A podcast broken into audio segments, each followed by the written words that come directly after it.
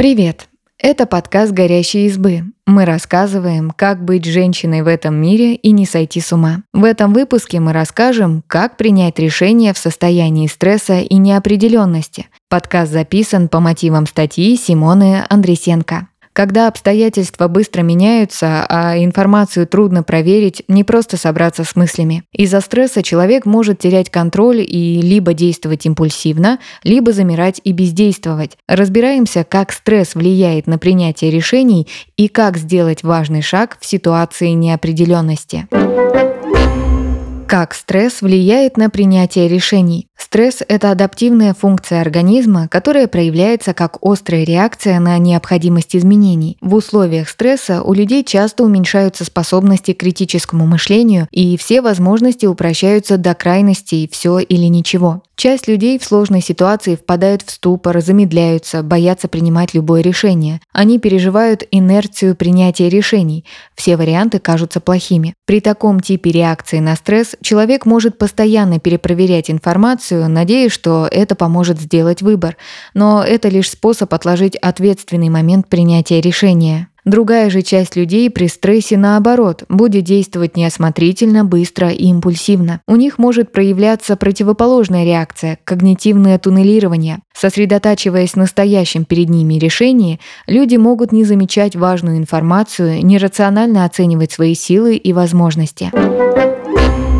Как неопределенность влияет на принятие решений? Принимая решения, связанные с риском, нужно определить желаемые результаты, возможности их реализации и последствия. Например, это может касаться строительства дома в сейсмически активной зоне.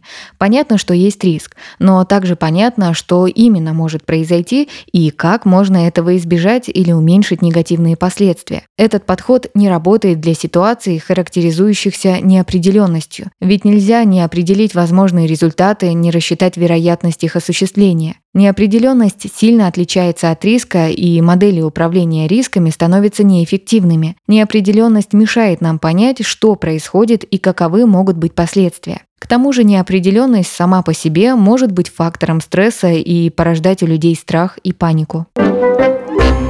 Как принять решение при стрессе и неопределенности? Постарайтесь максимально успокоиться. Стресс может привести к тому, что миндалина, область мозга, которая регулирует эмоции, будет работать сверхурочно. Она начнет препятствовать деятельности префронтальной коры мозга, которая отвечает за критическое мышление. Чтобы избежать крайностей в виде импульсивности и бездействия, нужно попытаться стабилизировать эмоциональное состояние. Больше думайте о цели, а не о способах ее достижения и всевозможных альтернативах. Определите, что именно вам сейчас нужно в первую очередь. Переехать в безопасное место, найти новую работу, обеспечить себя медикаментами или что-то другое. Это поможет не разрываться между несколькими задачами одновременно, еще больше погружая себя в панику. Также это поможет избежать ловушки сравнения вариантов, для которых не хватает информации.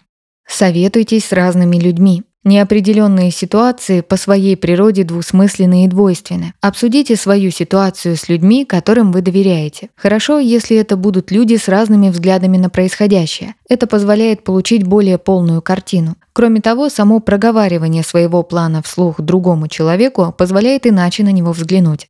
Проверяйте информацию. Не полагайтесь на неподтвержденные данные. Критически осмысляйте опыт друзей и родственников. Не откладывайте принятие решения до появления дополнительной информации, если не знаете, чего ждете. Желание получить больше данных – это неплохо, но ожидание и сбор большего количества данных сопряжены с определенными издержками – отсутствием решения. Особенно если эта информация касается глобальных процессов, на которые вы не можете повлиять. Имеет смысл, к примеру, подождать информации от своего работодателя о том, сможет ли он платить вам зарплату, если вы переедете. Но желание 10 раз проверить имеющиеся данные и отложить принятие решения до более позитивных новостей может быть видом прокрастинации и реакции на стресс. Принимайте обратимые решения. В чрезвычайной ситуации существует риск, что вы примете эмоциональное и непродуманное решение. Продумайте несколько вариантов, чтобы при получении новой информации вы могли изменить траекторию своего решения. Спасибо, что послушали этот выпуск. Подписывайтесь на наш подкаст, пишите в комментариях о своих впечатлениях и делитесь ссылкой с друзьями. Пока!